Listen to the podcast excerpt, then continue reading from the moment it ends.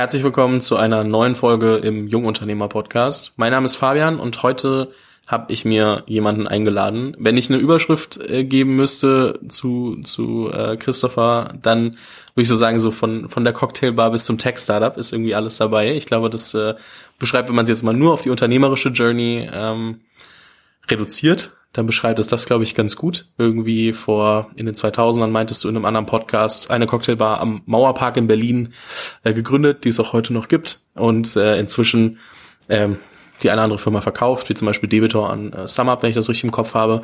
Äh, jetzt gerade Kontist, äh, was auch viele Leute kennen äh, dürften, die sich äh, selbstständig gemacht haben, äh, weil es halt inzwischen Konto plus Steuerservice ist. Angefangen hat es aber als als Konto für Freelancer. Ähm, stark gewachsen in der letzten Zeit, ähm, gerade über die die Corona-Zeit, irgendwie die die Transformation ins Remote-Unternehmen gemacht. Die Stiftung gibt's, glaube ich, schon vor Corona, gab's schon vor Corona. Ähm, darüber können wir dann auch nochmal reden nachher. Ähm, also so irgendwie tausend Dinge. Ähm, und da habe ich noch nicht drüber gesprochen, dass du irgendwie sehr viel im Ausland warst, ähm, in in verschiedenen Ländern, aus verschiedenen Ländern die Firmen aufgebaut hast und da irgendwie super viel dazu gehört. Dementsprechend, glaube ich, äh, haben wir sehr viel äh, zu besprechen in diesem Podcast. Und äh, ich freue mich sehr, dass du hier bist. Äh, herzlich willkommen, äh, Christopher Plantner von Kontist. Grüß dich und herzlichen Dank für die Einladung. Freue mich auf unser Gespräch. Wir haben ja im Vorfeld ein bisschen gesprochen und wir haben gesagt, es gibt so zwei Themen, auf die wir uns so ein bisschen fokussieren wollen. Das eine ist äh, Unternehmenskultur. Was bedeutet das Ganze eigentlich? Ähm, und dann aber auch so Wachstumsschmerzen, wie, weil ich glaube, da kommt Kultur dann auch nochmal mit mit rein. So, wie verändert sich Kultur? Was passiert eigentlich? Wie verändern sich die Anforderungen als ähm, Gründer an meine Mitarbeiter und und andersrum? Mich würde aber erstmal, um um den Start zu legen, beim Thema Kultur, ähm, weil du immer sagst, du bist sehr skandinavisch angehaucht, weil du sehr lange in Dänemark gewohnt hast. Ähm, was bedeutet das? Also wie wie zeigt sich das zum Beispiel auch in im Arbeitsleben? Was unterscheidet sich von der vielleicht typisch deutschen Mentalität, die man so aus trotzdem auch in Berlin viel sieht, weil es gibt zwar sehr viele internationale Leute hier, aber du hast ja trotzdem äh, auch auch viele Leute, die einfach mit diesem deutschen Mindset aufgewachsen sind. Gut, da, dazu muss man eins wissen, ähm, den Großteil, ich habe ja acht Firmen gegründet, äh, die Cocktailbar und äh, Kontist sind die einzigen beiden in Deutschland, äh, da waren auch zwanzig Jahre dazwischen, äh, von dem her äh, frage ich mich auch viel in meinem äh, Berufsalltag, was ist eigentlich deutsche äh, Kultur, Arbeitskultur und so, gerade hier in Berlin im internationalen Umfeld ist es ja ziemlich schwierig. Ähm, Skandinavien ist für mich auf jeden Fall eine, eine sehr stark konsensgetriebene ähm, Kultur, also die, das sieht man sogar auch im dänischen Parlament und alles drum und dran, einfach die Art und Weise, wie versucht wird, weniger aufeinander einzuschlagen, sondern mehr versucht werden, wir haben ein gemeinsames Problem, wir haben auch sehr unterschiedliche Meinungen, wie wir das lösen können, aber wir versuchen eigentlich, diese Meinungen zusammenzubringen und dann zu einer Lösung zu kommen. Und das, das diese Art mag ich ganz gerne. Im, im Management, äh, im, äh, im, im Kleinen, im Großen, ja, ähm, ist es eine sehr freilassende Art. Ähm, als als als als Unterschied sehr sehr wenige Hierarchien. Ich habe das immer sehr eindrücklich ähm, bei meinem ähm, einer der, der letzten Firmen, wo ich als als als Freier für gearbeitet hat, ein ein C E O dort, der der mich sehr geprägt hat. Äh, der war auch, der kam immer irgendwie als Letzter und ging als Erster. Also ne, nicht wie in Deutschland so, wir müssen jetzt unbedingt viele Stunden machen, sondern es geht um Effizienz, um nicht unbedingt Präsenz. Das ändert sich in Deutschland jetzt mit Corona natürlich auch, aber das war dort sehr sehr markierend. Und was mich auch sehr immer beeindruckt hat, der hatte nie ein Büro oder sowas, äh, sondern der kam irgendwie um zehn, leise, hat sich irgendwo hingesetzt, vielleicht, da waren wir auch schon dreihundert Mann irgendwie zu den Entwicklern oder oder dies oder jenes, hat da seinen Job gemacht und ist wieder äh, dann von dann gegangen. Also nicht dieses irgendwie pompöse, ich bin jetzt irgendwie der Chef, äh, sondern wirklich, ich habe das Gefühl, wirklich ein Verständnis dafür, und das wird auch dort in der Gesellschaft wirklich gelebt, dass du als Chef, du hast eine Rolle, aber so hat auch ein Praktikant seine Rolle. Jeder im Unternehmen hat seine Rolle und das, die ist fürs Unternehmen wichtig und es ist per se nicht einer wichtiger als die anderen. Und ich glaube, sich selber nicht zu wichtig zu nehmen in seiner ähm, Aufgabe, das ist auch eine der, ne, viel viel mehr Demut im Endeffekt im im Umgang mit mit Menschen, seiner Rolle und der Macht vielleicht auch. Das sind eine so das sind so ein paar von den Assoziationen, die ich mit äh, skandinavischen Führungsstilen in Verbindung bringe. Jetzt wollen ja die meisten Startup-Gründer irgendwie ganz ganz schnell skalieren ähm, und haben wahrscheinlich im Kopf noch so diesen diesen Punkt, um skalieren zu können, muss ich auch in gewissen Punkten sehr stark die Richtung vorgeben. Wie, wie, wie habt ihr das gemacht? Also wie, wie spielt das dann zusammen, wenn du sagst, okay, ähm, also lockerer Führungsstil heißt ja nicht, dass, oder lockerer allgemein die, die ganze Kultur heißt ja nicht, dass man gar keine Richtung vorgibt, das ist mir schon auch klar, aber mehr so für jemanden, der das jetzt das erste Mal hört, wirkt es ja erstmal wie, oh, das kann ich ja gar nicht machen, weil das, das, das und das funktioniert ja nicht. Das heißt, wie habt ihr denn die, oder wie hast du denn die Bar, ihr, ihr wart vier Gründer, jetzt bist du heute noch der, ich sage jetzt mal letzte Verbliebene, jetzt äh, ohne das äh, werten zu meinen, sondern einfach nur als Kontext auch. Äh, wie habt ihr denn die Basis geschaffen, dass ihr quasi auch von vornherein, ähm, heißt das, man gibt jedem Vermitter, äh, jedem Mitarbeiter sehr viel Verantwortung und sagt, hey, das ist dein Bereich, mach mal, oder äh, wie, wie hat sich diese, diese Basis entwickelt, dass so eine ähm, Kultur dann auch herrschen kann? Na, ich glaube, das, das Wichtigste ist, dass man, dass man als positives Role Model quasi die Sache vorlebt. Ich glaube schon, dass es wichtig ist, ähm, ähm, vor allen Dingen in den ersten Jahren als als Gründungsteam, als Gründer äh, schon Sachen vorzu, äh, vorzugeben und die Richtungen vorzugeben. Aber mein persönlicher Stil ist immer der gewesen. Ich ich sage immer, ich werde dafür lobbying, dass wir das so und so machen. Die Menschen mitnehmen, ja, ich versuche sie zu begeistern von meinen Ideen, äh, mit ihnen in den Dialog zu treten. Ähm, ich bin ganz selten, manchmal muss ich es machen, aber ganz, ganz selten so vom Führungsstil her, dass ich quasi jemanden sage, so machen wir es und nicht anders. Nur dann, wenn ich wirklich aus Erfahrung weiß, dass hier sonst äh, Gefahrenvollzug ist, wenn wir es wenn wir es nicht tun. Ganz häufig weiß ich es einfach nicht. Ähm, aber natürlich habe ich starke Meinungen zu allen Themen und dementsprechend gehe ich hin und versuche die Menschen eigentlich eher über Geschichten erzählen und über sie zu begeistern, dann quasi in diese in diese Richtung zu bringen. Ist aber gar nicht so so einfach, weil ich glaube, was was häufig passiert, ähm, und das ist so eine Sache, die ich in Deutschland hier sehr stark sehe und die in Skandinavien äh, deutlich ausgeprägter ist, ist dieses nicht immer dem Chef nach dem Mund zu reden. Ja, ich wünsche mir eigentlich Mitarbeiter, ja, die freundlich und höflich und sowas, aber in den Dialog eintreten und auch den Mut haben, sich hinzustellen und zu sagen, zu sagen, ganz ehrlich, glaube ich nicht. Ne, das sind, das sind, das sind meine Erfahrungen. Ich sehe das quasi anders und sowas, ja. Und das, und eben nicht nur, ne, als, als, als Gründer hat man häufig diese Tendenz. Klar, man ist eine gewisse Persönlichkeit, man ist wortgewandt, man geht raus, man kann gut Geschichten erzählen und alles drum und dran. Aber natürlich möchte man nicht, dass die Firma in eine Richtung läuft, wenn der Großteil dahinter, hinter vorgehaltener Hand sagt, ganz ehrlich, das ist die falsche Richtung. Ne? Also, von dem her versuche ich auch immer, und das, ob mir das so gelungen ist, aber das ist vielleicht auch wieder dieser skandinavische Ansatz, hinterher zu sagen, so, kommt nun, lasst uns darüber diskutieren, lasst es uns herausfordern. Ne? Dann muss man schon natürlich auch ein Disagree und Commit haben. Ja, aber auch das versuche ich ähm, als als Beispiel jetzt. Wir haben in der in der Firma äh, gerade heiß ist natürlich diskutiert, Remote First nach nach Corona und so. Wir steigen jetzt auch komplett auf dieses Modell um. Ähm, ich bin als einer der wenigen im Führungsbereich sehr skeptisch, was dieses Thema betrifft. Äh, nicht, weil ich den Menschen nicht die Freiheit gönne oder geben möchte. Ich benutze es auch selber viel oder sowas, sondern was ich mir sehr um die Kultur ähm, äh, Sorgen mache. Und dieses, glaube ich, momentan ein mangelndes Verständnis der Mitarbeiter dafür, dass ein Unternehmen soziales Gebilde ist und dass ich geben und nehmen muss. Momentan haben alle im Kopf so, ich möchte nehmen vom Unternehmen und für mich ist es dann praktisch, von zu Hause zu arbeiten. Aber wenn die neuen Kollegen kommen, ist es für die zum Beispiel viel, viel besser, wenn andere im Büro sind und so weiter und so fort. Aber das wollte ich wollte es als Beispiel geben, die alle in der Firma, die Mitarbeiter, das Führungsteam und sowas hat sich ganz klar dafür ähm, entschieden und dann finde ich auch, dass es wichtig ist, auch als, wie gesagt, als Vorbild dann zu sagen, disagree and commit. Jetzt werde ich super daran arbeiten, dass es halt eine geile äh, Kultur trotzdem gibt mit diesem neuen Modell und vielleicht haben ja auch alle recht. Wahrscheinlich hatte ich in dem Fall nicht recht, weil ich schien der Einzige zu sein, der dieses Meinung zu haben, aber das ist dann wichtig, auch einfach zu sagen, den anderen als Vorbild für den eigenen Führungsstil zu geben und dann auch nicht eine Ausnahme für sich selbst machen, nur weil man der Gründer ist. Behaltet ihr euer Office trotzdem? Also ich meine, ihr habt ja doch ein recht großes äh, Office ähm, in, in Mitte, Prenzlauer Berg, die Ecke. Genau, ich meine, wir sind so mega gewachsen. Äh, wir haben, glaube ich, dieses Jahr jetzt mittlerweile irgendwie achtzig oder neunzig Leute allein eingestellt. Ähm, das heißt, wir haben mittlerweile in unserem, ja, großen Büro nur noch äh, für die Hälfte der Leute ungefähr Plätze. Das heißt, ja, wir behalten es, aber wir haben es nicht vergrößert, was wir hätten eigentlich machen müssen.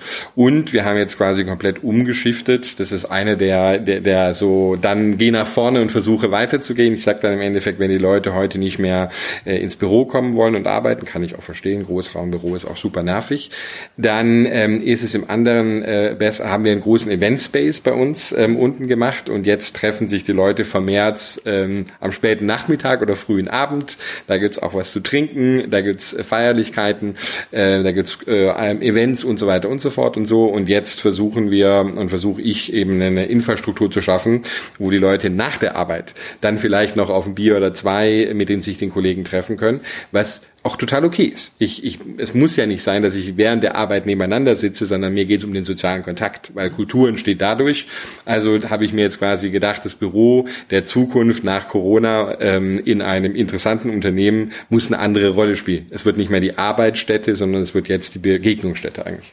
Das heißt aber, wenn du sagst, Event Space baut ihr im Berliner Office, äh, der eine Vorteil, den Remote ja unter anderem hat, dass ja quasi, dass du weltweit irgendwie hiren kannst, ist ja in dem Sinne quasi schwierig, wenn die Leute, die in Berlin sitzen, äh, den großen Vorteil haben, dass sie dann irgendwie abends noch auf ein Bierchen sich treffen können mit anderen Kollegen und du, wenn du jetzt, ich bleib jetzt mal bei Skandinavien, aber in dem Fall irgendwie, wenn du in Stockholm sitzt, du halt nicht die Möglichkeit hast, ins, ins Kontist Office zu kommen.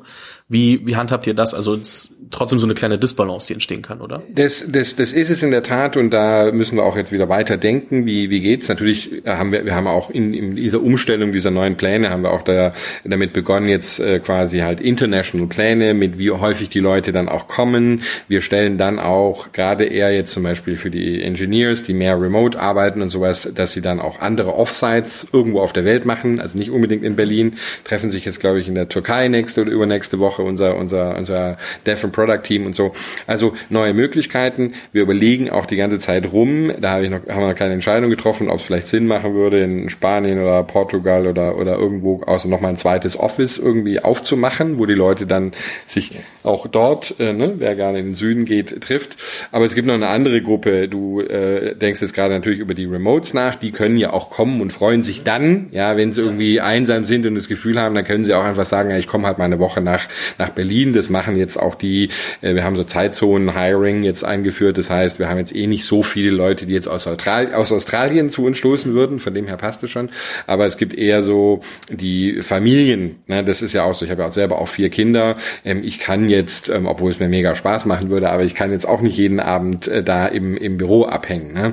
Also es gibt noch andere Gruppen, für die das im Endeffekt natürlich nicht so ähm, so relevant ist, aber auch für die ist es trotzdem schön, die Möglichkeit zu haben, weil wenn ich wirklich so das Gefühl habe, ich ich ich entferne mich von der Firma, ich habe auch ich möchte gerne wieder, dann ist dieses Angebot da, dann sind da auch andere Kollegen, das wird vielleicht nur einmal oder zweimal im Monat genutzt dann für diesen Leuten und von den Remoties vielleicht nur einmal im Quartal, aber selbst das ist im Endeffekt ganz ganz gut.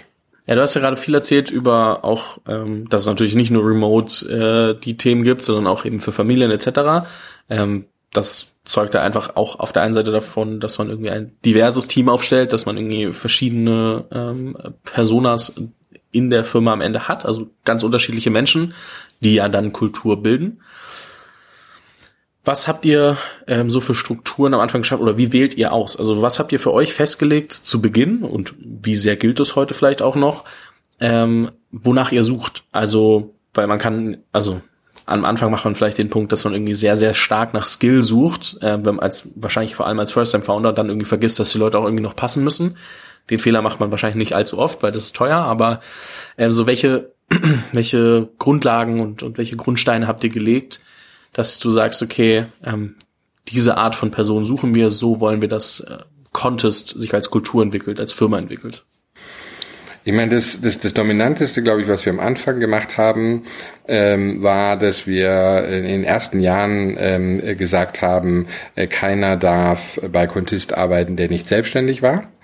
Und äh, wer es also nicht war, zum Beispiel mein mein äh, Co-Founder, der von N sechsundzwanzig kam, äh, der war noch nicht vorher selbstständig gewesen und sowas und äh, dann hat er aber angefangen, äh, quasi zumindest die ersten sechs oder neun Monate quasi auf Rechnung zu arbeiten und ist dann ähm, rübergegangen. Ähm, Das war sehr, sehr wichtig. Ich sage immer, wer den Angstschweiß auf der Stirn nicht kennt, wenn er ein Schreiben vom Finanzamt bekommt, äh, der war nie selbstständig. Und dieses Verständnis ähm, für die Selbstständigen, äh, das ist die D N A von von von Kontist. Äh, da komme ich her, da wollte ich immer, dass alle anderen auch äh, quasi ein, ein Verständnis dafür haben. Ich habe es oft erlebt, dass dass, dass Menschen, ähm, die die nie selber selbstständig waren und sowas, ähm, äh, also auch im eigenen Team so äh, irgendwie so darüber gelacht haben oder eigentlich nicht verstanden haben und dass es eigentlich existenzielle Probleme sind, ja, denn wenn wenn du da hier bei diesen bei den Finanzen und den Steuern ein Fuck-up machst, ja, dann bist du auch mal ganz schnell out of business, ja, und ähm, und das ist mir immer wichtig. Bei allem Scherzen, bei allem dies und jenes geht's eben nicht um irgendwie äh, yet another app. Ja, sondern was wir versuchen, ist wirklich an die Substanz äh, dessen zu gehen, was was die Menschen betrifft. Und das war super wichtig. Klar, äh, wir haben das Thema Scheinselbstständigkeit in Deutschland und sowas auf einer gewissen Größe, war das einfach nicht mehr durchzuziehen. Ähm, auf der anderen Seite haben wir sicherlich äh, relativ früh Äh, dann auch in dieses äh, ne, in die in das in das Thema Values äh, uns äh, in, investiert und haben da, ich glaube, das war schon so nach zwei oder drei Monaten ähm, Existenz, äh, also als wir die ersten so fünf, sechs Leuten beisammen haben, haben wir den ersten Value-Workshop gemacht und uns wirklich auch darüber Gedanken gemacht haben, so für was stehen wir, auch viel nach extern natürlich, aber das ist natürlich auch immer so, für, für was wollen wir extern stehen, bedeutet ja auch immer, wer sind wir als als als Team, als Gründerteam, ne, als als andere. Das war, ich glaube, recht ungewöhnlich. Am Anfang haben die Leute so ein bisschen, fanden es recht früh, dass man dieses Thema gemacht hat, aber nach acht Unternehmen hat man vielleicht auch ein besseres Gespür, was man wann äh, tun sollte. Das war sehr ähm, sehr hilfreich. Ich hätte in der Retro-Perspektive vielleicht noch mit meinen Co-Founders noch ein bisschen mehr Zeit über dieses Thema verbringen sollen. Äh, das wäre vielleicht noch noch noch besser gewesen. Ich habe es dann erst mit dem Team angefangen ähm, äh, zu machen. War in der in der war jetzt kein kein Riesenproblem. Auch als Co-Founder lernt man sich ja so ein bisschen kennen. Aber dieses noch klarere, ne, was wollen wir ähm, als? Ne? Das heißt, fürs Hiring an sich hatten wir keine ähm, ganz ganz klaren äh, Vorgaben. Wir wir sagen im Endeffekt. Ja gut, wer wer nicht selbstständig war, ist schon nee, nee, auch das, nicht sehr klar. Ja nee, das, nein, das stimmt schon. Aber jetzt so Personality Skills oder oder sowas in der in der Richtung, selbstständig kann ja dann trotzdem fast jeder jeder äh, jeder sein, aber wir haben äh, zum Großteil noch, also bei bei Key Positionen mache ich das auch immer noch, ich sage das immer, den Culture Check, den mache meistens ich, wenn es noch geht, jetzt bei hundertfünfzig Mann wird schwierig, aber äh, wo ich äh, wo ich echt versuche, da geht's mir nicht um Skills oder sonst was, da geht's mir wirklich, da geht's mir um diese diese Werte dahinter, ja, weil, ne, wenn Wenn jemand nicht für das Thema Selbstständigen brennt bei uns, habe ich schon wirklichen Top-Leuten ganz klar geraten, sich nochmal zu überlegen, ob sie, ne, wer morgens nicht aufwacht und das Gefühl hat, so, ich bin hier wirklich an was beteiligt, äh, was für mich inhaltlich Sinn macht. Ne? Wir haben ja auch die Stiftung, also wir gehen ja noch deutlich weiter in dieses Thema, glaube ich, Sinnhaftigkeit herein als als als als viele andere. Und ich glaube auch, das funktioniert ganz gut. Also zwei Sachen sind mir da aufgefallen. Das eine ist, ähm, wir haben ja äh, auch noch relativ, glaube ich, mittlerweile mehr als sechzig Prozent äh, Frauenanteil bei uns in der, in der Firma, was jetzt in der Fintech-Branche äh, schon richtig ähm, viel ist. Ne? Leider immer noch nicht im, im oder wieder, ich hatte ja eine Co-C E O, eine weibliche, aber aber jetzt gerade momentan nicht im, im Führungsteam. Da arbeiten wir aber auch dran, dass das, das, das wieder passiert. Aber gerade dieses Thema Werte, Ähm, das ist natürlich, das, da sehe ich natürlich eine andere Resonanz äh, mit äh, ne, bei, beim beim beim weiblich, weiblichen Teil der, Be, der Bewerber. Ähm, Männer, jetzt bin ich einer, springen da auch drauf, aber aber das, äh, also da da sehe ich dann halt, ne, das auch heute, es wird auch bei der jüngeren Generation wird es einfach deutlich wichtiger. Es wird im Vorstellungsgespräch viel mehr angefragt. Eine Firma muss auf was anderes stehen. Das ist auch, glaube ich, so eine Art äh, Common Cultural Denominator. Ne? Mhm. Werte und, und Vision ist immer was, was man als, als Gründer hört, sollte man sich Gedanken machen, und viele nehmen sich dann irgendwie mal so zwei, drei Stunden Zeit und schreiben ein paar Sachen runter und dann sagen die, dafür stehen wir jetzt. Das ist ja ein sehr krasser Unterschied zu dem, was du gerade sagst, so von wegen, man, man lebt das auch. Ich glaube, es ist so dieses, ähm, ich finde es immer so spannend, also viele, viele schreiben einfach, wofür würden wir gerne stehen, und nicht wirklich, wofür stehen wir und was leben wir. Und ich finde das immer so eine recht große Dysbalance, wenn du dann merkst, okay, da hat sich jemand dann doch, also hat sich die Mühe gemacht, da was runterzuschreiben, aber nicht die Mühe gemacht, wirklich zu verstehen, wie ticken wir eigentlich. Ich glaube, das kommt dann natürlich, es wird immer einfacher, wenn man so ein Team hat und es beobachten kann. Es ist trotzdem schwer, sich einzugestehen, dass man manche Werte, die man gerne da draufschreiben würde, vielleicht lieber nicht draufschreibt, weil sie plakativ toll wirken, aber eigentlich nicht beschreiben. Ja, klar. Ich meine, das, das ist so, ich, ich glaube damit, dass auch, das, es hilft, die, die Zeit, die Erfahrung hilft in dem, in dem Punkt. Ne? Ich meine, es gibt in Berlin eine Handvoll oder mit, ne, früher waren es richtig viele sehr, sehr junge Gründer und sowas. Mittlerweile sieht man auch, dass die, die Age Group äh, weiter nach oben ist und es auch mit, mit fünfzig kein Problem mehr ist, heutzutage ein erfolgreiches Startup zu gründen. Das wurde ja mal eine Zeit lang als unmöglich gehalten. Ähm, und ich glaube auch genau da, äh, ich habe seit zwanzig Jahren, glaube ich, den roten Faden, dass ich äh, Selbstständigen helfe. Das habe ich mir nicht ausgedacht, da muss ich mir nichts für überlegen. Die, ne, die Werte und alles drum und dran, die man an gewissen Punkten in seinem Leben ähm, erreicht hat, die sind ziemlich tief verankert, ja, und die können jetzt auch nicht durch irgendwie, dass ich da was aufs äh, Papier schreibe, äh, äh, verändert werden. Ich glaube, die, die, die Problematik, die kann ich sehr gut nachvollziehen, wenn ich mich an mein erstes, zwei oder, oder zweites, drittes Startup erinnere. Ja, damals war ich, äh, ne, da, da wird das, ist es viel verkopfter. Da schreibt man so schöne Sachen auf ein, auf ein Papier. Äh, mit, mit zunehmender Erfahrung, auch in diesem Gründungsbereich und sowas, glaube ich, lebt man einfach das. Ne? Und das ist ja auch als Gründer häufig. Als Gründern ist man auch Teil dessen, der, der Marke des Unternehmens, was man, was man bildet. Macht's aber auch einfacher. Ich habe vorher das Storytelling, ne? Wie, wie kriegst du dieses intern kommuniziert? Das ist natürlich in indem du immer wieder die richtigen Geschichten an der richtigen Stelle erzählst und so. Dazu musst du aber halt auch Geschichten haben. Als dreißigjähriger äh, oder äh, mit meinem ersten Unternehmen hatte ich noch nicht so viele Geschichten, die ich erzählen konnte wie heute. Ja, ja, ich, ich wollte nur drauf rumreiten auf diesem Wertethema, weil eben viele dann irgendwas hinschreiben und sich nicht Gedanken machen, okay, was ist mir wirklich wichtig, sondern was klingt erstmal gut. Ähm, weil ich glaube, wenn du dann irgendwie, da, da stößt du genau, ganz schnell. Genau, es ist nicht authentisch, es wirst du nicht hinkriegen. Ich meine, es darf schon aspirational sein, ja, also es muss wirklich was sein, wo du, wo du sagst, und das, das sind, glaube ich, Werte auch per se, ja, wenn du sie alle hundertprozentig leben würdest, ähm, ähm, ne, ist, ist, ist es so eine Sache und auch als Gründer, ich habe vorher als Vorbildfunktion äh, gesprochen, in, in, in letzter Zeit sind mir auch so zwei Schnitzer passiert, ähm, im, im, im Umgang äh, mit, mit meinen eigenen äh, Mitarbeitern, wo ich denke, so, da habe ich nicht meinen eigenen moralischen Standards, äh, ne, äh, mit etwas zu viel Alkohol oder sowas, ist man, vielleicht lebt man das dann nicht mehr ab und so, aber wo man, wo man dann im Endeffekt sagt so, ähm, klar, man ist aber auch nur ein Mensch, aber es ist, glaube ich, trotzdem wichtig, dass man sich sagt, mal, das ist das, das ist das Ziel, da möchte ich hin, wir machen dann trotzdem Fehler und fucken ab und zu mal ab, aber dann stehen wir wieder auf und wenn, glaube ich, glaubhaft alle sehen, ne, dass man diesen Ziel auch hinterherläuft und dass auch die Belegschaft versucht, das zu machen. Ich meine, ich bin ein großer Fan, ich weiß nicht, ob du es gelesen hast, hier Delivering Happiness von dem Zappos äh, Gründer. Ich meine, ich habe das äh, vor zwei Jahren angefangen, habe das jetzt diesen Sommer nochmal fertig gelesen.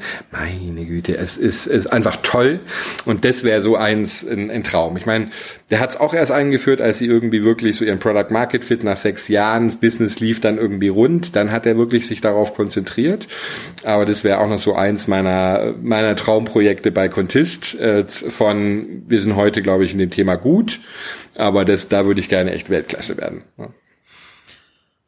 Ich glaube, warum wir jetzt gerade auch über Kultur sprechen, ist einfach, weil es der Kern des Unternehmens ist, weil das alle Beteiligten der Firma mit einschließt und ähm, du hast gesagt, ihr seid jetzt heute hundertfünfzig Leute, das heißt, ihr seid sehr, sehr stark gewachsen.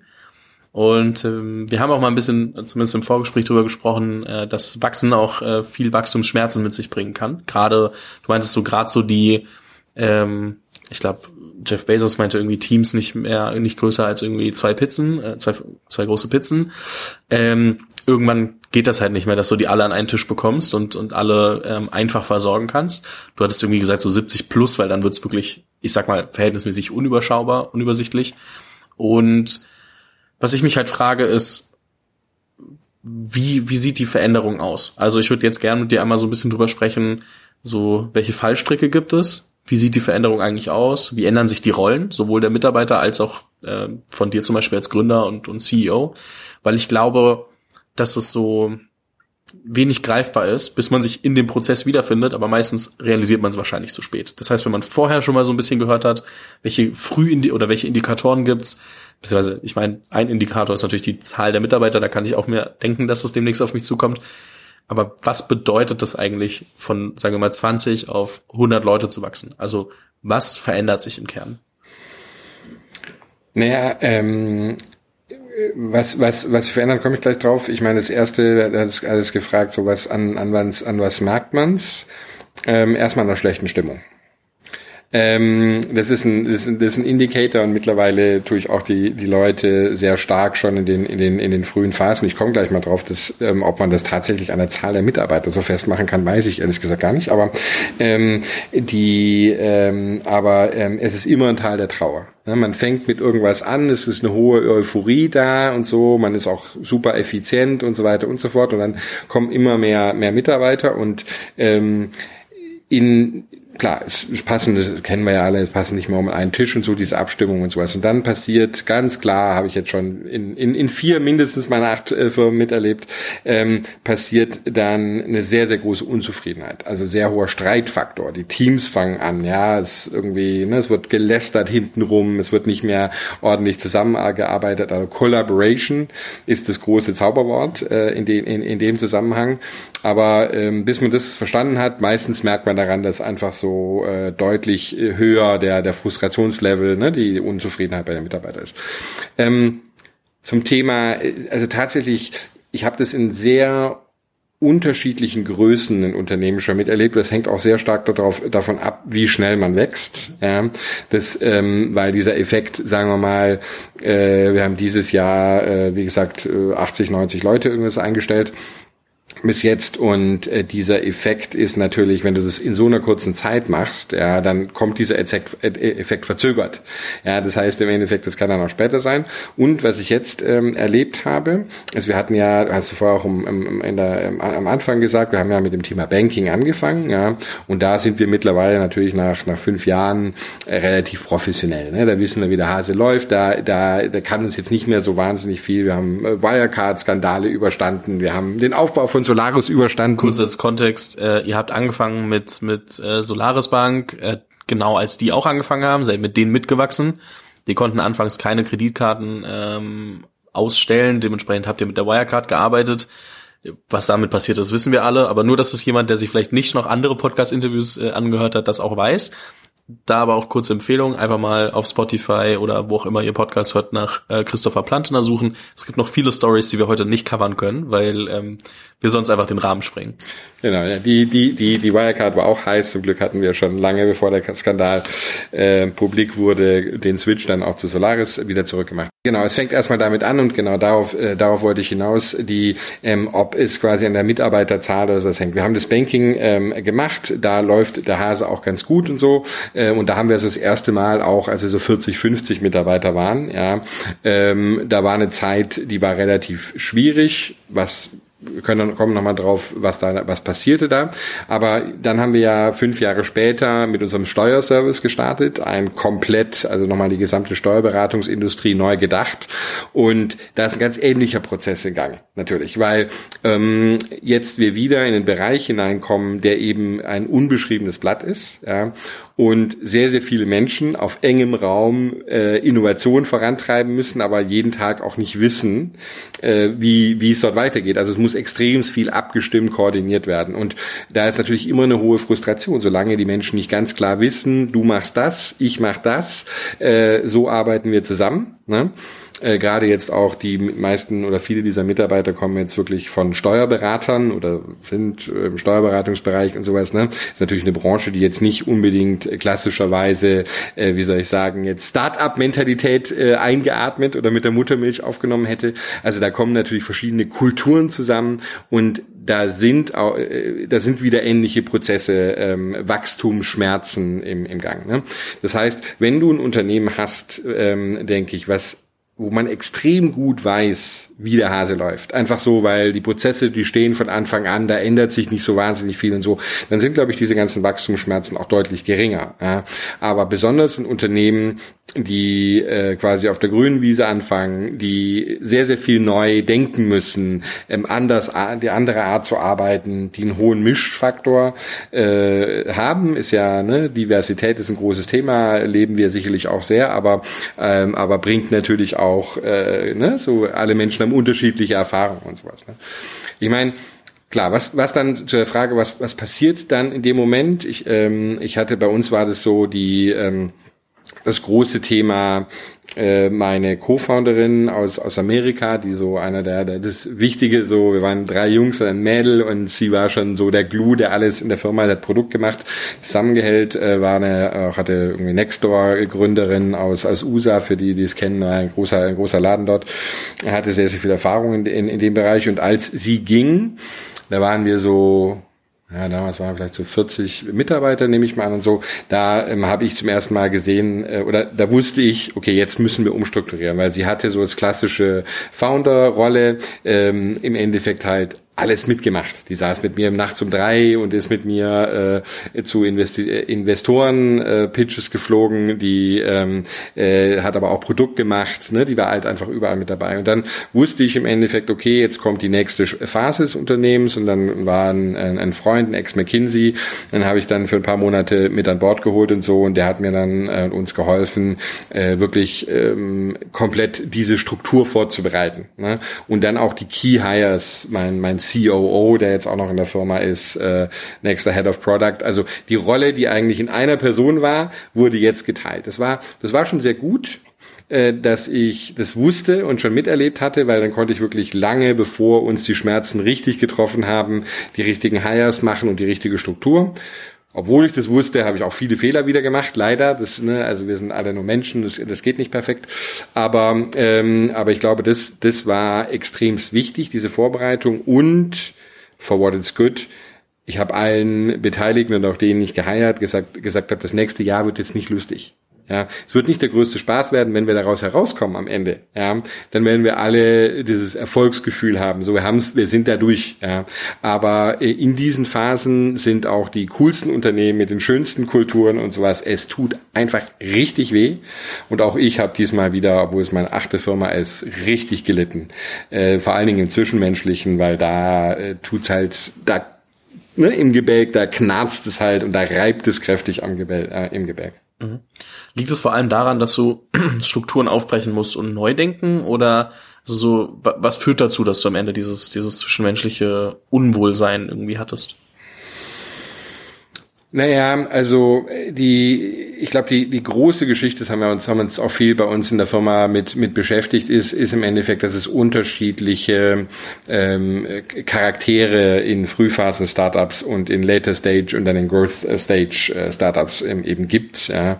Und jetzt ist es so, als als Gründer hat man nochmal eine ganz spezielle Rolle, ja, weil ähm, ähm, man selber im Endeffekt, man man man muss diesen Prozess vom allerersten bis bis zum letzten äh, mit mit mittragen. Also man man darf sich ja nicht unbedingt, also ne, man, man hat ja eine gewisse Rolle, man muss ja halt einfach einnehmen, ob man jetzt der Allerbeste ist oder nicht. Aber andere und ähm, im im im Unternehmen auch andere Co-Founder und alles drum und dran, da kann man natürlich schon auch die einfach immer die Frage stellen, ja, bist du das? Und ich glaube, am, am Anfang hast du sehr viele äh, Lonely Wolves, ja, die im Endeffekt eben in einer Person alles machen können, die sehr, sehr autonom arbeiten können und dann auch wirklich deliveren, ja, die es aber nicht gewohnt sind, sich groß einfach abzustimmen, ja, die, die einfach do it first and then think about the consequences later, ne?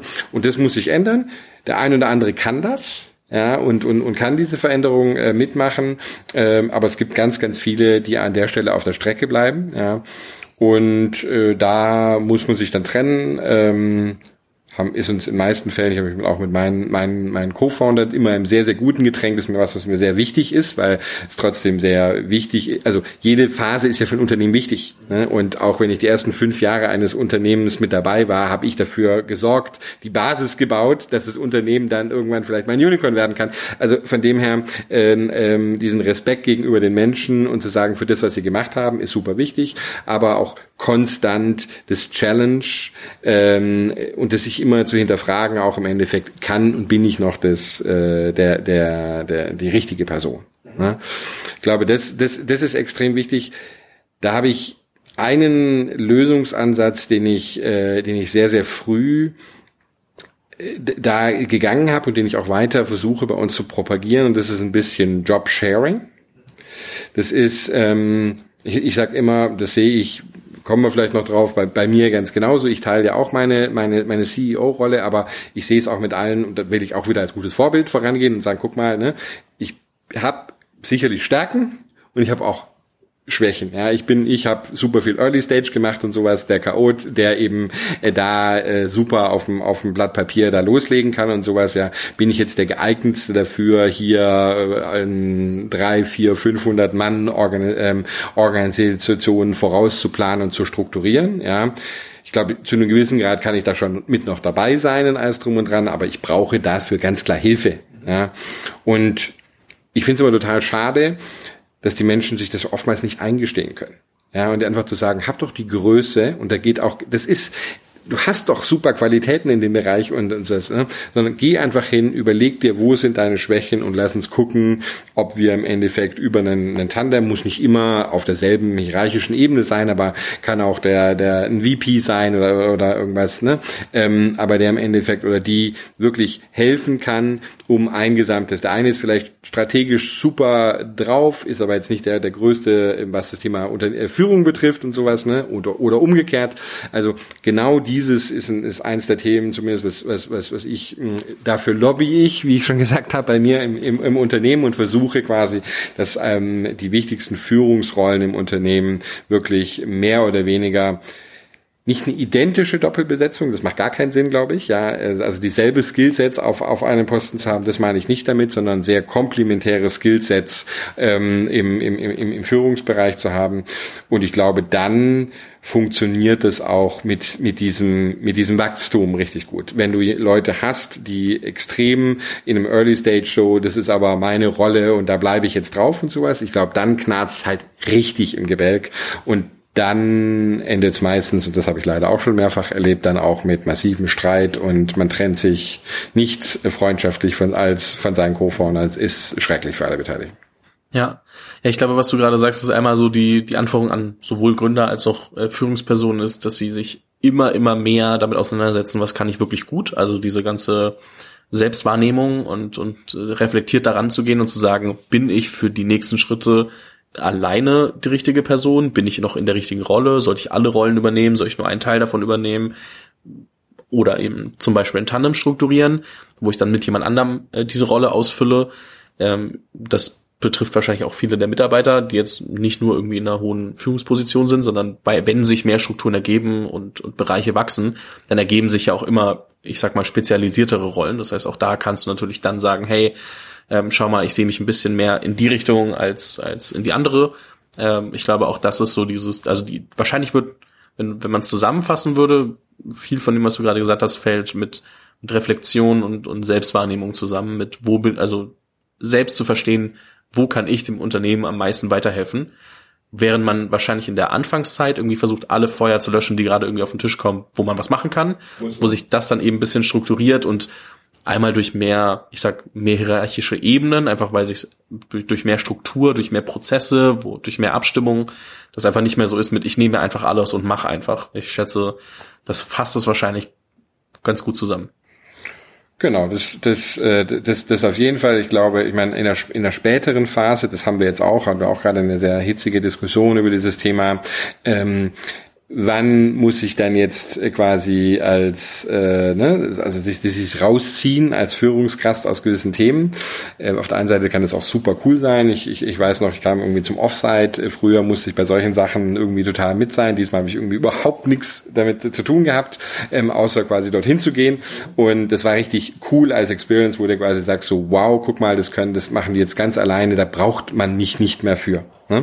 In, äh, in dem Bereich. Aber es gibt immer wieder dieses Problem, dass es natürlich Sachen gibt, Feuer löschen, und in dieser Wachstumsphase, das ist ziemlich schwierig, finde ich, ähm, ist immer noch so, wo muss ich reingehen? Also wo ist es im Endeffekt trotzdem noch meine Verantwortung als als Gründer und sowas, wirklich zu sagen so, äh, da braucht's jetzt wirklich Führung, ja, und da muss ich reingehen und auch nochmal mikromäßig, äh, eigentlich überhaupt nicht meine Art, aber äh, da wirklich versuchen, ne, ein Thema reinzugehen, und wo muss ich's aushalten?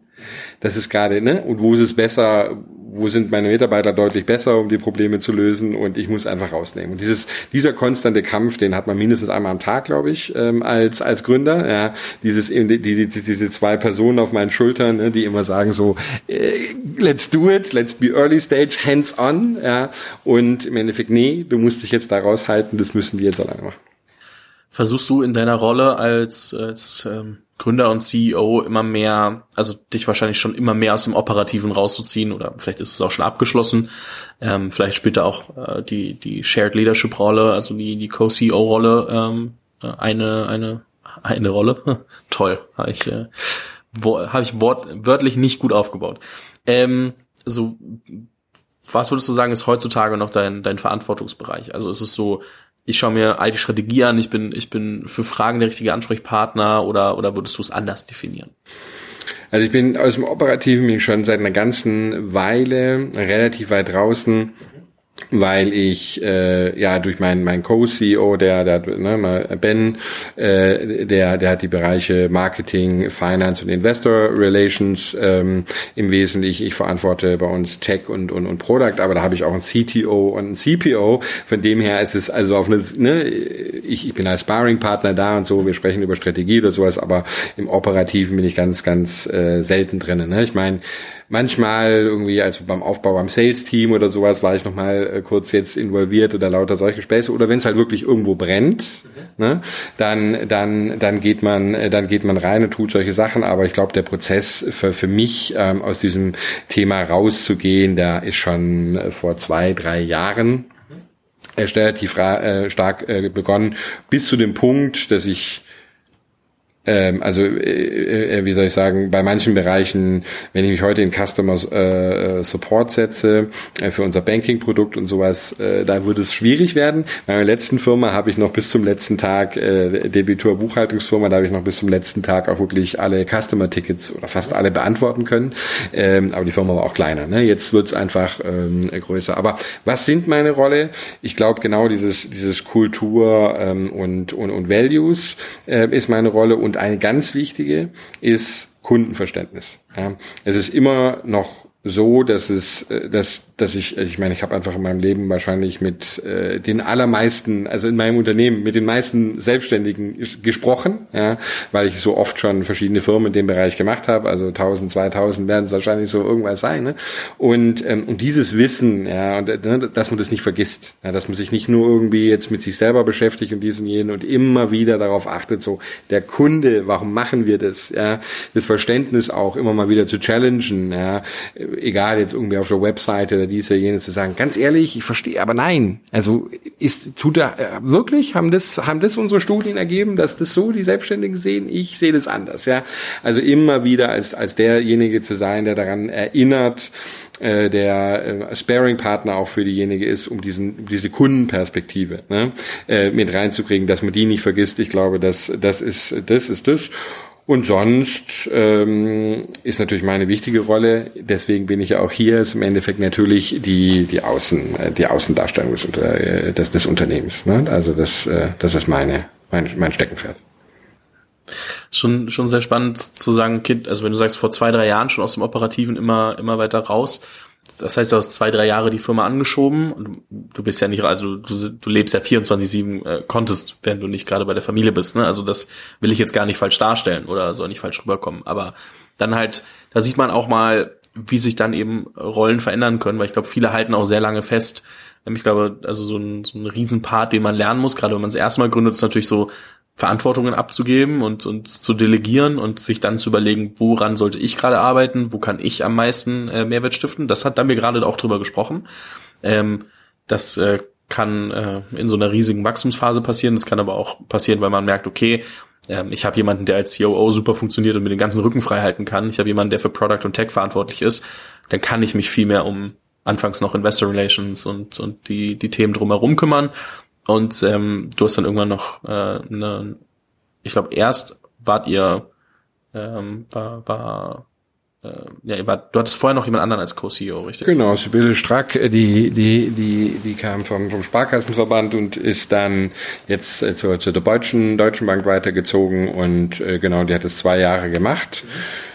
Mit mir, so damals waren wir in der in der das, ne, das, das war genauso um die vierzig Leute. Ich wusste auch, ich, ähm, ich, ich äh, wollte das versuchen. Ich hatte damit schon auch Erfahrung in meiner letzten Firma, auch Debitoor, ähm, hatte ich schon eine Co-Leadership-Rolle, die ich sehr, was sehr erfolgreich war. Hatte das dann ähm, da äh, versucht. Ähm, damals war eben das Thema Banking für uns. Wie gesagt, es standen Themen, wie wir gerade gesprochen haben, Wirecard-Wechsel und irgendwelche anderen Sachen an. Und ich bin nicht der, der, der geborene Banker. Ich bin eher, komme eher aus dem, aus dem Buchhaltung-Steuerbereich. Und ähm, von dem her wollte ich mir damals halt einen Vollblut-Profi äh, holen und sowas. Ne? Das war dann auch nach zwei Jahren, äh, war der schwerpunktmäßig abgezogen. Dann ist Sibylle quasi weiter äh, weiter äh, gezogen. Jetzt habe ich äh, Ben, Benjamin Esser als mein Co-C E O. Wir haben schon in äh, Kopenhagen äh, zusammen studiert, äh, an, der, an der Copenhagen Business School, dann unseren Bachelor gemacht. Das heißt, wir kennen uns ziemlich lange, hat uns dann auch ein paar Jahre aus den Augen äh, verloren. Haben... Er hat mir schon zwanzig achtzehn ein bisschen bei der Funding-Runde geholfen ähm, äh, und sind wir schon ein bisschen näher gekommen. Dann hat er nochmal einen anderen Job gemacht und dann habe ich ihn dann nach zweieinhalb Jahren endlich davon überzeugen können, äh, da mit mir zusammen einzusteigen. Wir haben es uns sehr, sehr lange überlegt. Das ist natürlich ein riesiges, äh, eigentlich rate ich immer allen, tut's nicht mit Freunden, Gründen ähm, und sowas. Aber vom, vom, vom, vom Fit her war es natürlich super, weil er einfach größere Unternehmen kennt. Auch dieses ganze Thema Investitionsrunden, die ja jetzt auch immer größer werden und auch immer anspruchsvoller und alles drum und dran. Äh, von dem her äh, und super auch im, im, im Mar- Bereich Marketing ähm, aufgestellt ist. Also da einfach ein sehr, sehr guter Fit äh, zwischen uns äh, da war. Jetzt ist er ein Jahr mit dabei. War eine sehr gute Entscheidung.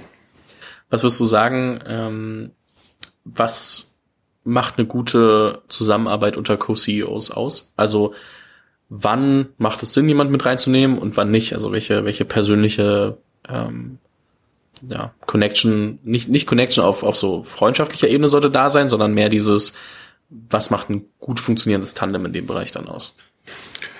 Ja, ich glaube, also ich vergleiche es mal ein bisschen gerne mit mit mit einer mit einer Ehe, da ich glaube, das ist ähnlich. Ähm, die ähm, hohen Respekt und in zum gewissen Grad Bewunderung für den anderen. Also ich meine, wenn ich, ähm, das habe ich ähm, am Anfang habe ich zweimal falsch gemacht mit zwei Unternehmen. Ich habe mit zwei Freunden gegründet, die ganz, ganz ähnlich waren wie ich.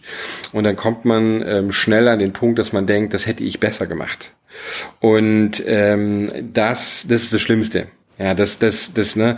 Natürlich wird es immer Bereiche geben. Es gibt auch immer Overlap, wo man, ne, wo man das im Endeffekt äh, äh, denkt und sowas. Also von dem her kleinere Bereiche kann man wahrscheinlich nicht vorschützen. Aber im Großen und Ganzen, ja, wenn ich mir, wenn ich mir heute anschaue, was mein Co-C E O, wie gesagt, im, im Bereich äh, in, in Investor Relations äh, oder auch im, im Bereich jetzt gerade Sales und Marketing leistet, dann denke ich mir auch so, wow, Chapeau.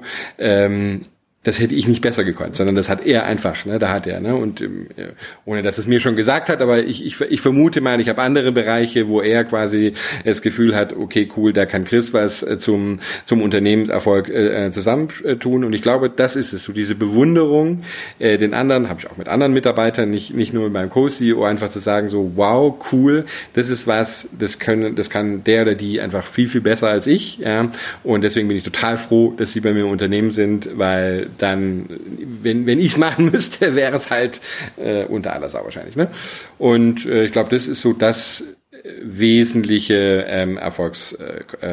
Äh, ich glaube, was noch dazu kommt, ähm, der einzige, also der, der einzige Vorteil, den wir jetzt haben, dadurch, dass wir schon so lange uns kennen, ist, dass natürlich ein sehr großes äh, Vertrauen schon früher da war, weil dieses gegenseitige Vertrauen und sowas, das ist halt, äh, ne, wie wie heißt es schon im Kleinen Prinz, es muss sich verdient werden über die über die Zeit hinweg, und ähm, ähm, das das das kannst du, das kriegst du nicht auf auf auf Knopfdruck, und deswegen muss man natürlich in diesen Co-C E O-Rollen ähm, braucht es eben Zeit, um sie vernünftig auch ähm, arbeiten zu lassen, und auch erst im Zusammenarbeiten findest du häufig heraus, ob du nun wirklich diese komplementären Skills hast oder nicht, ne? Weil in einem Vorstellungsgespräch oder auch wenn man das mal ein paar Stunden lang macht und so, ist es schwierig, ne?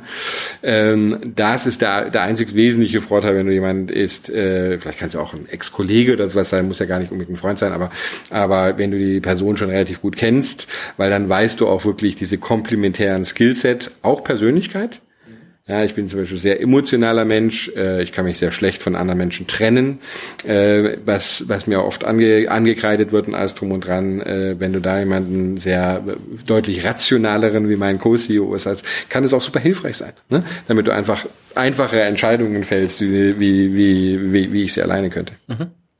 Verstehe. Das wäre jetzt mal alles so tief inhaltlich, was ich was ich so wissen wollte für für heute. Ähm, aber eine Sache müssen wir auf jeden Fall noch mal kurz kurz ansprechen. Und zwar hast du vorhin äh, auch schon über die die Kontist Stiftung gesprochen, die auch so ein bisschen den Kern der Werte und und der Vision ähm, verlängert, also die quasi da noch sich äh, zusätzlich äh, für viele Themen einsetzt. Da musst du jetzt aber mal ganz kurz äh, erklären, was ihr damit macht und wie es dazu kam. Also ich genau, wie es wie es dazu kam, es ist eigentlich schon seit meiner meiner Arbeit bei Debitoor habe ich mir immer gesagt, äh, Selbstständigen haben keine Repräsentanz da draußen, ja, es spricht keiner, es versteht sich ja auch kaum jemand als äh, Freelancer oder ne, sondern ich bin Architekt, ich bin äh, ITler, ich bin Designer. Das damit identifiziere ich mich jetzt nicht unbedingt mit der mit der mit der Fachbezeichnung irgendwie selbstständig oder sowas, ne? Aber die Probleme ähm, im Endeffekt sind da und übergeordnet sage ich eigentlich immer, ich tue seit zwanzig Jahren mit Tech Probleme lösen, die es nicht gäbe, ähm, hätte die Politik ihren Job gemacht. Ja, und also ich bin auch ein sehr polit- politischer Mensch und und will damit rein und so, und die Kontist Stiftung per se, äh, verschiedene Iterationen und sowas, ist im Wesentlichen die Stimme der Selbstständigen. Wir haben jetzt auch gerade den den Rat der neuen Arbeit gegründet, weil, das als kleines Beispiel, ne, da, da draußen irgendwie Hubertus Heil hatte in der letzten Legislaturperiode den den Rat der Arbeit gegründet, aber denke nicht, dass da ein Selbstständiger in diesem Rat der Arbeit gesessen hätte, ne? Und wir sagen halt, dieses Thema Selbstständigkeit, es kann doch nicht sein, ja. Ähm, wir sind alle stolz darauf, ja. Wir sind nicht so, die, die viele daraus draußen denken im Endeffekt, wir würden das tun, weil wir keine anderen Jobs kriegen oder aus Verzweiflung oder ne. Dann jeder hat die Geschichte mit mit mit seiner Familie oder äh, manche auch mit den Eltern da, da draußen, die dann so sagen so dem Motto, hä, wie wieso jetzt selbstständig? Hast du keinen Job gekriegt oder was, ne? Und dieses Bild einfach nachhaltig auch zu verändern, auch gehen auch in Schulen rein, ähm, habe ja selber auch vier Töchter, ähm, versuchen da äh, quasi dieses Thema Selbstständigkeit auch wirklich als als potenzielle Berufswahl, ne? Also ich ich ich klar, ne, man denkt vielleicht Architekt, Arzt oder sonst was, aber wirklich auch dieses dieses Thema eben alleine zu arbeiten, natürlich auch zu gründen und so, aber das, das ist nochmal ein anderer. Du bist ja eher in diesem Gründungsbereich, ich ja mein Leben lang auch, aber meine Passion gilt wirklich den Solo-Selbstständigen, äh, die die da eben was ganz alleine machen, weil die haben ein anderes Herausforderungs, ne? Wir können uns mit dem entsprechenden Geld dann auch unsere Hilfe rechts und links kaufen. Als Solo-Selbstständiger bin ich eben Solo, ne? Und muss irgendwie alles alleine äh, managen. Das ist eine ganz andere Herausforderungsgeschichte, sind aber die treibende Kraft äh, im Endeffekt für unsere Gesellschaft, also für die Innovation. Ich glaube, die entsteht dort, die wird von Start-up dann aufgegriffen, wird größer gemacht und so weiter und so fort, aber es sind im kleinen Bereich die Tüftler, die dies und jenes, die irgendwie anfangen, äh, da da die Dinge voranzutreiben. Äh, ne? Und wir haben es ja in Corona gesehen, äh, es war eine Katastrophe. Ja, die Politik hatte äh, monatelang, ne, haben uns dann auch mit dem V G S D, dem, äh, der für die der, der für die, die, die Selbstständigen, der Verband sich einsetzt, ähm, da auch kräftig engagiert, um da eine Petition im Bundestag zu launchen, dass dann zu mindest am Ende des des Jahres dann Künstler und andere äh, auch an Corona-Hilfen beteiligt worden sind. Das war überhaupt die Entstehungsgeschichte der der, der unserer Steuerservice, aber das ist ein anderes Thema. Ähm Aber das, die, also das, das, es liegt mir einfach am, am Herzen. Es gibt keine vernünftige Repräsentant ähm, für für Selbstständige per se. Hat auch kein Selbstständiger Bock, sich in irgendein Korsett ähm, ähm, quetschen zu lassen. Und so ging's. Ich hatte irgendwie zweitausend, äh, war wahrscheinlich siebzehn oder sowas. Ist dann viele die ersten Kontist-Kunden und Freunde und sowas eingeladen. Wir haben mal so einen Design Thinking Workshop gemacht. Ähm, Und ähm, die, es, es ist schon ein Wunsch nach einer Repräsentanz da, aber eben nach einer Repräsentanz, die so ist, ist wie ich und du. die ganz normal redet, ähm, die jetzt nicht, weil dieses politische Geblabla da draußen, das das ist schwer zu ertragen. Da fühlt sich keiner von uns irgendwie repräsentiert, ja. Aber wir müssen trotzdem das System ändern. In Frankreich ähm, zweitausendacht, neun, die Geschichte erzähle ich gerne, ähm, haben sie irgendwie den Status des Auto-Entrepreneur eingeführt, massive, dramatische Vereinfachungen aller administrativen Regeln für für Solo-Selbstständige, so quasi den Kleinunternehmer bis hundertsiebzigtausend Euro Umsatz, um es mal so ganz einfach zu sagen. Und super angenommen worden. Äh, heute hat die Anzahl der Selbstständigen in Frankreich äh, deutlich äh, deutlich erhöht. Ähm, genau das sind auch so Ziele, die wir uns mit der Stiftung sa- äh, ergeben, wo wir sagen, aber nicht nur das. Ne? Das kann auch äh, Rentenversicherung, was jetzt ein riesiges Thema in der net- nächsten Legislaturperiode ist. Äh, äh, Krankenversicherung für gerade auch für für Frauen ein großes Thema, wenn man nebenbei Selbstständigkeit anfängt. Also genau diese Themen. Und da hatte ich ja super Glück, dass ich Katharina Bruns, die ja so eigentlich die Stimme Deutschlands also für für für Selbstständige, hat schon zwei Bücher auch zu dem Thema geschrieben, ist, äh, dass wir uns vor ein paar Jahren ähm, kennengelernt haben und dann haben wir quasi beide gemeinsam beschlossen, wir werden jetzt die Kontist Stiftung und das ist, wo wir hinziehen. Sehr, sehr spannend. Ähm, im Anbetracht der Zeit würde ich sagen, wer dazu mehr wissen möchte, guckt nochmal unter den anderen Podcast-Folgen. Ich weiß, du hast da noch ein paar Mal öfter drüber gesprochen. Ich fand nur, um den Rahmen zu komplettieren, äh, musste das auf jeden Fall Teil des Ganzen sein. Du hast auch Steuerservice angesprochen, ich am Anfang ja auch, und auch das Konto. Wer dazu mehr wissen will, schaut sich Kontist äh, genauer an oder andere Podcast-Interviews von dir. Da gibt's ein paar und ich glaube, da sind auch immer andere andere Themenbereiche. Deswegen äh, passt das ganz gut. Ähm, Chris, es hat mir sehr viel Spaß gemacht. Ich äh, bedanke mich sehr herzlich ähm, für das Interview, für all die Insights. Ähm, ich verlinke natürlich Kontist und, und dein Profil äh, für LinkedIn jetzt zum Beispiel mal in den Shownotes. Das heißt, äh, wenn jemand Fragen hat, ähm, kann er dich gerne gerne anschreiben. Und ähm, an der Stelle dickes Dankeschön. Es hat mir sehr viel Spaß gemacht und ähm, weiterhin viel Erfolg. Ich danke für die Einladung. Vielen Dank.